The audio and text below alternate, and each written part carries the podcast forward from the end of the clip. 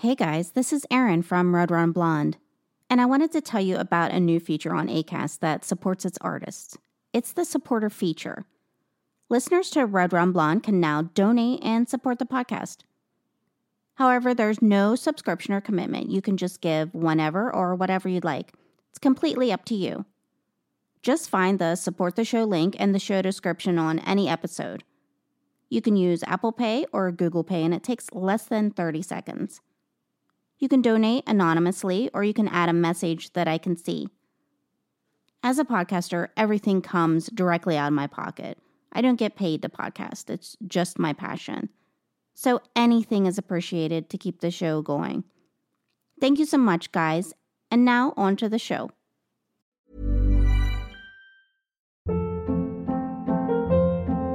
Hold up. What was that? Boring. No flavor. That was as bad as those leftovers you ate all week. Keke Palmer here, and it's time to say hello to something fresh and guilt-free. Hello Fresh. Jazz up dinner with pecan-crusted chicken or garlic butter shrimp scampi. Now that's music to my mouth. Hello Fresh. Let's get this dinner party started. Discover all the delicious possibilities at hellofresh.com. I'm Sandra, and I'm just the professional your small business was looking for. But you didn't hire me because you didn't use LinkedIn jobs. LinkedIn has professionals you can't find anywhere else, including those who aren't actively looking for a new job but might be open to the perfect role, like me. In a given month, over 70% of LinkedIn users don't visit other leading job sites. So if you're not looking on LinkedIn, you'll miss out on great candidates like Sandra. Start hiring professionals like a professional. Post your free job on linkedin.com/achieve slash achieve today. Hello and welcome to Red Rum Blonde.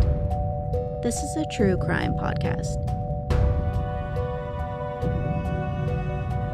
Each week, I'll explore a case, the victims, the facts, and the mystery surrounding it. Some are solved, some remain unsolved. I'm your host, Erin Fleming.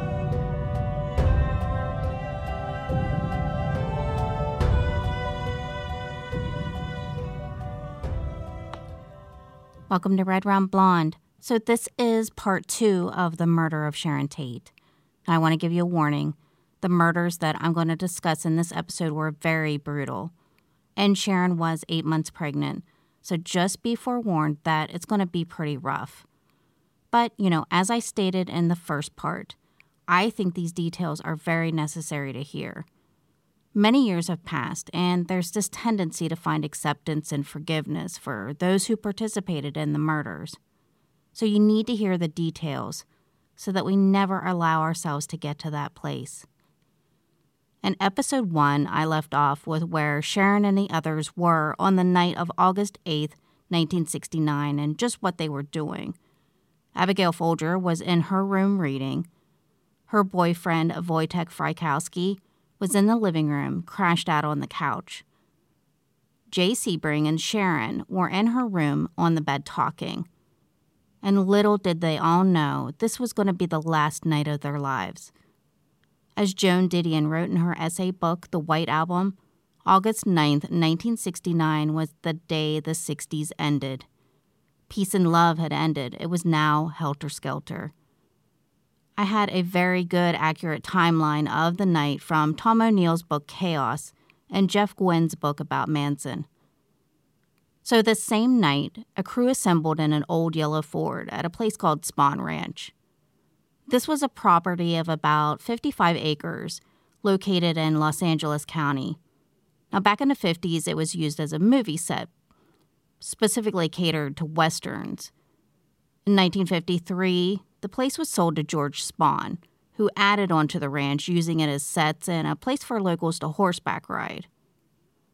But after some time, it was not used as much, and it was rather desolate. 80 year old George Spahn still lived there, but he was now alone and nearly blind. He agreed to let a group of hippies live there in exchange for labor. Says the yellow Ford left Spahn Ranch that night. A ranch hand heard a woman yell, We're going to get some fucking pigs. Now, that voice was 21 year old Susan, or Sadie Atkins as she was known. Sadie grew up in a pretty rough household. Her parents were both alcoholics, and she claimed her brother and his friend molested her sometime after her mother died from cancer. She moved to San Francisco from San Jose, where she got deeply into LSD while working as a topless dancer. There, she met Charles Manson at a friend's house.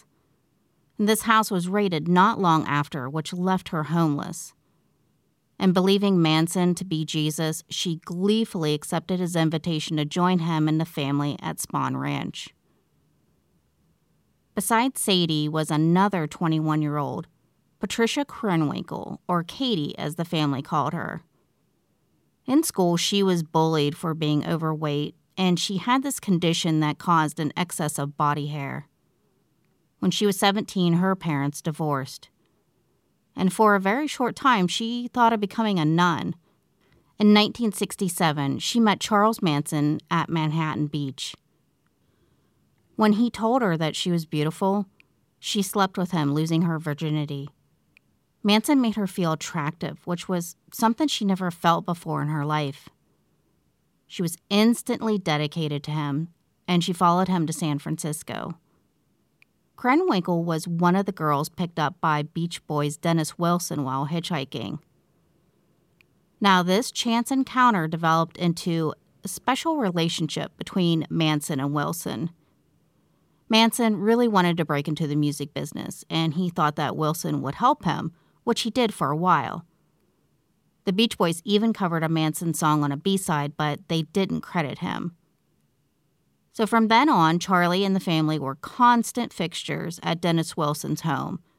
And Wilson, believe me, took full advantage of the young girls, all the sex, and all the drugs.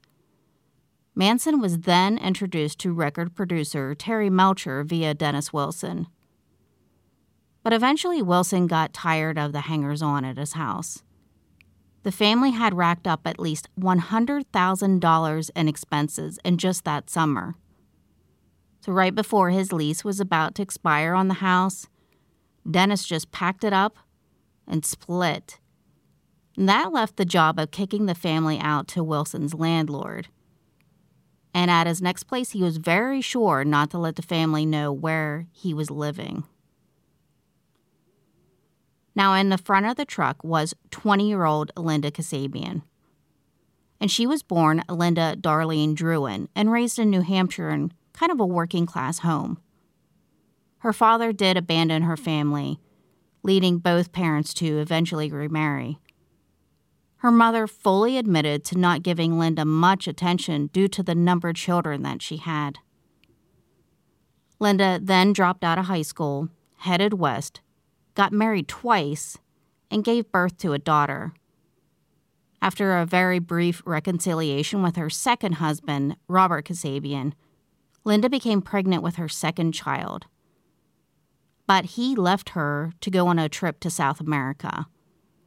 Linda then made friends with a lady named Catherine Gypsy Share, and she introduced her to life at Spahn Ranch. And then, last but not least, was the driver, Charles Tex Watson.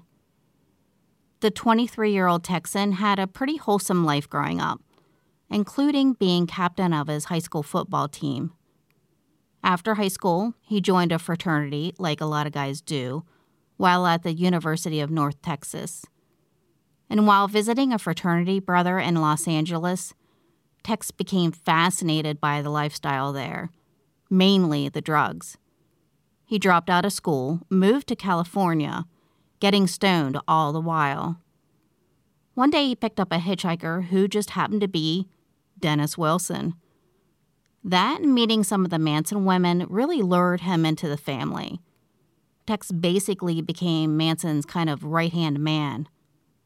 So when he was told by Manson to go to the former residence of Terry Melcher and, quote, totally destroy everyone and as gruesome as you can, he complied. The women were ordered to follow Tex's instructions. And Tex had declared to the women that they were going to kill everyone inside. So later on, it really became a debate as to who really made the call to kill. Was it Charlie or was it Tex or both? The four drove the 40 minutes from Spahn Ranch to Cielo Drive, all dressed in black from head to toe. Watson had been at this residence previously, so he was familiar with the layout of the place. He scaled a pole to sever the phone lines to the home, and then the four jumped the electric gate that led to the driveway. They were all armed with buck knives, and they intended to do harm. Watson also carried a revolver, which Manson reportedly only told him to use if necessary. So while Kasabian watched, the others made their way across the grounds to the house. And almost immediately, they encountered a very unexpected snag in their plan Steve Parent. The 18 year old had been visiting groundskeeper William Garretson to sell him a clock radio Parent was leaving the residence and had just rolled down the window in his dad's Rambler to activate the gate control. Watson snuck up. He put his gun right in Parent's face. Parent panicked, screamed, and raised his arm in kind of a protective move, yelling, Please don't hurt me. I'm your friend. I won't tell. Watson slashed him so hard on the wrist that it cut the strap of his wristwatch, and then he shot him four times at point blank range. So he shot him in the arm, cheek, and chest, and Steve Parent died instantly. But surprisingly, no one from the home seemed to have heard the shots, even Garretson in the guest house. Neighbor Mrs. Seymour Knott later said that she thought she heard a few gunshots, but not hearing anything more, she went back to sleep. And the acoustics of the canyon kind of muted the gunshots too. So now the trio was in the clear to enter the home. Watson cut a slit in the screen near the dining room to gain access. So now they're inside the house, and once inside, they stood over the sleeping Wojtek, who upon wakening thought that they were just friends of his there. What time is it? he muttered. Watson pointed his gun at him, saying, I'm the devil, and I'm here to do the devil's business. Atkins then bound Wojtek's hands with a towel from the closet. Watson told her to go find the others in the house. She crept down the hallway, and the first door she came to was Abigail's room. The door was already slightly ajar, so it left enough room for Atkins to peep inside. Folger looked up from her book, and she just smiled at Susan Atkins and went back to reading. So you have to remember there were always people at the Polanski's home so it wasn't out of the ordinary to see strange people at all hours of the night. Atkins then made her way to Sharon's room. And there she saw Sharon and Jay on the bed in some kind of deep discussion, and they didn't even notice the strange girl in the hallway. After returning and telling Tex who was in the house and where, she was then instructed to bring everyone into the living room. Patricia, who had forgotten her knife, had to run down to the driveway to borrow Linda Kasabian's knife. So now, at knife point, Susan told each member of the house, Come with me. Don't say a word or you're dead. At this point, everyone kind of just thought this was a robbery. So they offered up money or whatever the intruders wanted and only produced around $70. Unfazed, Tex took the money and he ordered them to lie face down on their stomachs. So this was, of course, difficult for Tate, who was eight months pregnant. Watson tied Jay Sebring's hands with rope behind his back, also wrapping some of the rope around his neck. He looped the rest of the length around Sharon and Abigail's necks before pitching the rest over a beam in the ceiling. Sharon started the cry, so Jay Sebring, of course, got defensive. He was very protective of her. He told Watson to go easy on her. Then he lunged towards Watson, who shot him twice. Jay fell to the ground with a punctured lung and an abdomen wound. And when Jay fell, this is the awful thing the rope forced the women to forcibly stand on their toes to not be strangled. Then Watson began to stab and kick Jay over and over. The women were terrified because they realized, man, they were really in trouble.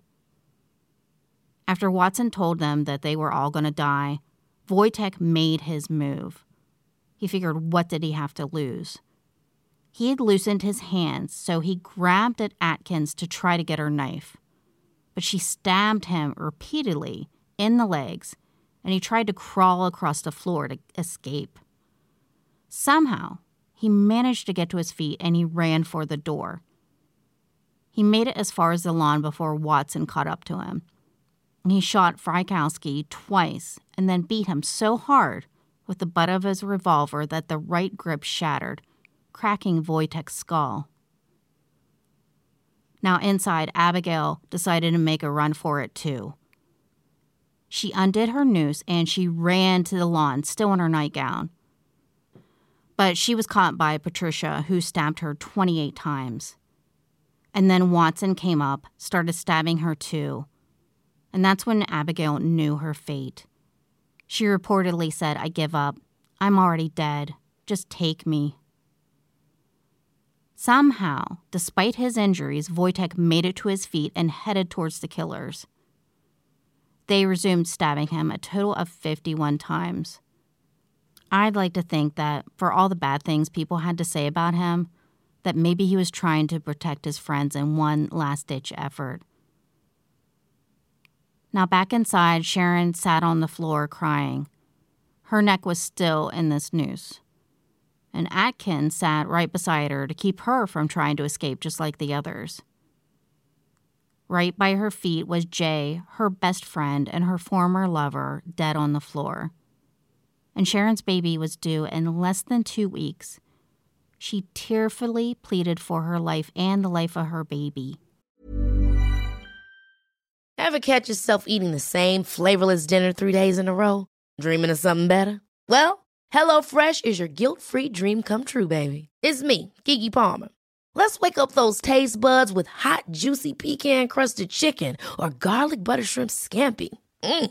Hello Fresh. Stop dreaming of all the delicious possibilities and dig in at HelloFresh.com. Let's get this dinner party started. If you're looking for plump lips that last, you need to know about Juvederm lip fillers. With Juvederm Volbella XC and Juvederm Ultra XC, your lip look, whether it's subtle or bold, can last up to one full year with optimal treatment and no additional maintenance. Find a licensed specialist and see if it's right for you at juvederm.com today. That's J U V E D E R M.com. Add fullness to lips in adults over 21 with Juvederm Volbella XC or Juvederm Ultra XC. Do not use if you have severe allergies or a history of severe allergic reactions, or if you're allergic to lidocaine or the proteins used in Juvederm. Tell your doctor if you have a history of scarring or taking medicines that decrease the body's immune response or that can prolong bleeding. Common side effects include injection site redness, swelling, pain, tenderness, firmness, lumps, bumps, bruising, discoloration, or itching. As with all fillers, there's a rare risk of unintentional injection into a blood vessel, which can cause vision abnormalities, blindness, stroke, temporary scabs, or scarring. For full important safety information, visit juvederm.com. So, I just want to give you some kind of insight into what she was probably feeling. I'm a mother to a son, and I really vividly remember being pregnant, of course. And when it's your first baby, you worry over everything. Every weird pain or feeling just freaks you out and you're told to do all these things and not to do all these things. I know I worried constantly. I was constantly at my doctor in tears, fearing that I had done something wrong. But, you know, it's not all fear. There's also hope. You're always imagining what the baby's going to be like, what they'll look like, what kind of voice they'll have, and what they'll sound like when they begin to talk. Will they look like you or their father? Basically, you just can't wait for this baby to come. And you just spend the remainder of your pregnant days preparing for their arrival. You go over various names before finally picking one out. Sharon and Roman picked Paul Richard. As an expectant mother, you're way more concerned and worried about your baby than yourself. So I'm sure that's what Sharon was experiencing.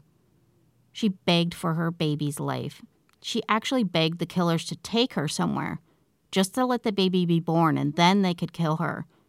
anything for this baby's life. And let me tell you what happened.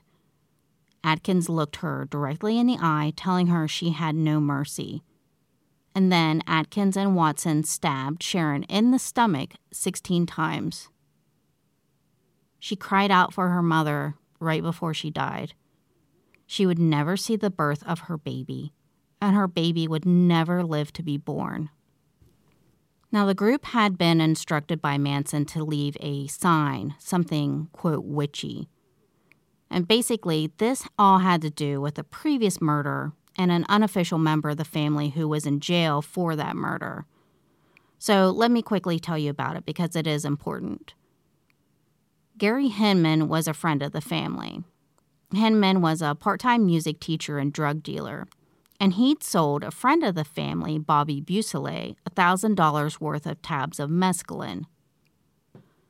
These drugs were sold to the straight Satans, who said the batch was tainted. Now, Charlie knew that Hinman had some money, so he wanted to get this money back from Gary and then some. Manson also didn't want the straight Satan's gang on their bad side because he thought that they were going to be his defense against the Black Panthers and the Panthers were going to be a part of Helter Skelter, the idea that Charlie had of a future race war.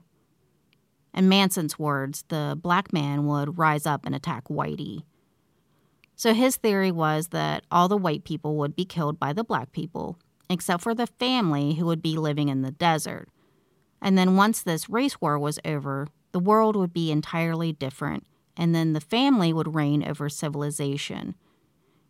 He basically cultivated this concept from a mix of the Bible, the Beatles, and Scientology, all three things which he quoted frequently. On July 25th, family member Bruce Davis took Beausoleil, Susan Atkins, and Mary Brunner to Hinman's home. Mary was the very first member of the family, lover to Charlie, and mother to his child, Valentine Michael or Pooh Bear, named after the main character in the book Stranger in a Strange Land. Bruce Davis was another of Manson's right hand men who met Manson way back in Oregon in 1967. Once inside Hinman's home, Bobby Beausoleil demanded repayment for those tainted drugs. When Gary refused, arguing that these drugs were good, Bobby ordered Susan to grab about $1,000 worth of stuff from Gary's apartment. Susan, who was armed with a gun, was almost disarmed by Gary. They fought, the gun went off, but it didn't injure anyone. Bobby then beat Gary until he signed over both of his vehicles. Convinced he had more money, Charlie was then brought to the home by Bruce Davis. And there, Charlie slashed Hinman's ear almost in half with a sword. Charlie then left, and the others stayed. For two days, Beausoleil beat Hinman, demanding this money. And the entire time, he insisted he didn't have any. When Hinman said that he would call police when they left, they knew they had to kill him. So by phone, Charlie told Bobby to make it look like the Black Panthers committed the murder. After Beausoleil stabbed him to death, he dipped his hand in Hinman's blood, trying to replicate a paw print or the Panthers logo and he then wrote Political Piggy on the wall. So now back to the murders on Cielo Drive. If police saw a message like the one at Gary Hinman's house, they would then think Beausoleil wasn't the killer and subsequently be released. At Cielo Drive, Susan dipped a towel in Sharon's blood and wrote pig on the front door of the house, and this was supposedly their witchy message. The murders were sloppy. I mean, Susan thought she left her knife at the house. Tex had pressed the button on the gate to get out rather than scale the fence again. So on the way back to the ranch, they stopped and dumped their bloody clothes down a ravine, which were later found. The gun and the knives were pitched around some kind of suburbs, and outside someone's house, they used a garden hose to wash off. Finally, they made their way back to the ranch. When they pulled up, Charlie was outside dancing naked with a woman. He leaned into the car, asking them how it went and whether they had any remorse, which no one did. However, Charlie seemed pretty dissatisfied with the job they'd done. I mean, they didn't come away with much money, only $70. And the message that they wrote wasn't enough to link it to Hinman's murder in his mind. So he drove back to Cielo in the truck. And he was going to stage the scene to his liking. He placed the towel over Jay's face and he moved some things around and his last touch was to leave a pair of eyeglasses that he had gotten from one of the creepy crawls. So let me explain creepy crawling to you. It was something that Manson trained the family to do. They would dress entirely in dark clothing, sneak into homes, and rearrange items in the home. No one was ever hurt, and nothing of value was ever taken. So the effect essentially would be that the owner of the home would know that someone had been there, thus instilling fear. Now, some think the creepy crawls were a practice run for the murders, but others aren't so sure. The next morning, housekeeper Winifred Chapman showed up to work around 8 a.m. And she'd noticed the cut wires hanging from the telephone pole, but she really didn't think much of it. And she also paid little attention to Steve Parent's car in the drive since the Polanskis had people stay over all the time. When she entered the home through the back, she noticed some steamer trunks had been moved, which seemed odd. And then she noticed blood. As she made her way into the living room, she saw the front door was wide open and could make out a body on the lawn. She ran down the drive, screaming all the way. After police arrived and surveyed the slaughter inside the house, they made their way to the guest house. Claiming to have not heard anything, William Garretson was not believed. He seemed c- confused, possibly high or hungover. When asked who the body was on the lawn, he mistakenly thought it was the housekeeper, Winifred Chapman. Police immediately arrested him for murder. As they took him to the patrol car, an officer pushed the button on the gate, wiping away Tex's fingerprint. And this wasn't all that was muddled at this scene. They tracked bloody footprints all throughout the house. There was evidence found, however. There were some fingerprints, the broken gun grip, and Susan's knife. She did leave it behind. There was also quite a bit of drugs obtained from the home leading police to think that drugs were probably behind the killings. I mean, at this point, they didn't have any idea. Patty Tate vividly remembered hearing about her sister's death. She was just 11 at the time. Her mother, Doris, was notified by phone. She remembers hearing her mother say, My God, Sharon's been murdered. Now, at first, there were just rumors of trouble at Cielo Drive on the radio. They were reporting that a landslide had happened. Now, Doris was worried and repeatedly tried to get a hold of Sharon on the phone, but couldn't get an answer. And then the news reported that it wasn't a landslide, it was a robbery homicide, with one victim possibly being Jay Sebring. So by now, full panic set in. And it wasn't until Bill Tennant, who was Sharon and Roman's manager, called that the news was actually confirmed. Debbie Tate ran to get a neighbor to help their mother, who'd collapsed to the ground. Their neighbor Joan called and tried to get Sharon's father, PJ, at work. But he'd already been given the news by police and was speeding towards Cielo Drive. So I think this is a pretty good stopping point. There's so much information to discuss that instead of this being a two parter, I'm going to make it a three parter. In the next episode, I'm going to discuss the investigation as well as what the Tates went through and the aftermath of the trials. I also want to discuss the motive, helter skelter, and all the theories behind the killings, and I'll have to touch on the LaBianca murders as well. All of it's pretty haunting, and I feel like I've connected with Sharon on some kind of level. I guess it's because I've been researching it for a couple of weeks, and every day I'm immersed in it, and I learn more and more and every day it really haunts me. It's not that I'm not sad or bothered by the other murders, but there's just something about Sharon that really gets me. It's probably because she was pregnant. I was actually eight months pregnant when I gave birth. Maybe she seemed like just a sweet person. I don't know. Maybe it's both. I just can't shake it, and I think about her a lot. And I guess I really want to get across the horrors of what happened to her and everybody there. I just want to do her some justice. So please tune in to the next episode. Her family really suffered from her loss, and it's really important to know what they went through. And there were some odd things with the trials that I want to talk about. So I swear I'll wrap it up in the third episode. So until then, check out the books I used for my sources. It's Restless Souls, Chaos by Tom O'Neill, which has just come out, and Manson by Jeff Guinn, and Polanski by Christopher Sandford. I elected to not use Helter Skelter by Vincent Bugliosi due to some things I learned about him in Tom O'Neill's book, which I'll discuss in the next episode.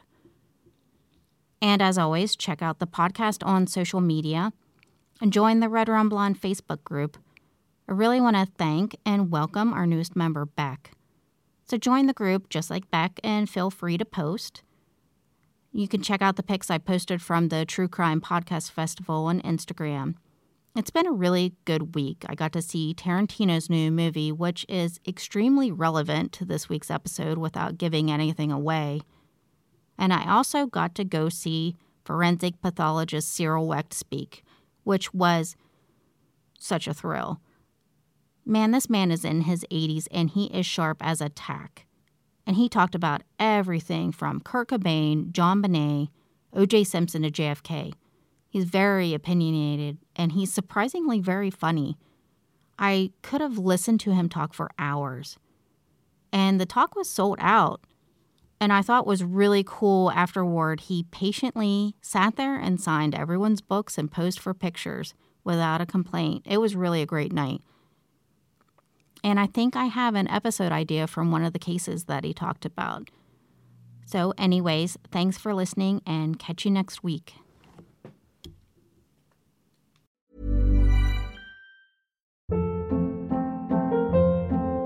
Hold up. What was that? Boring. No flavor. That was as bad as those leftovers you ate all week. Keke Palmer here, and it's time to say hello to something fresh and guilt-free. Hello Fresh. Jazz up dinner with pecan-crusted chicken or garlic butter shrimp scampi. Now that's music to my mouth. Hello Fresh. Let's get this dinner party started. Discover all the delicious possibilities at hellofresh.com.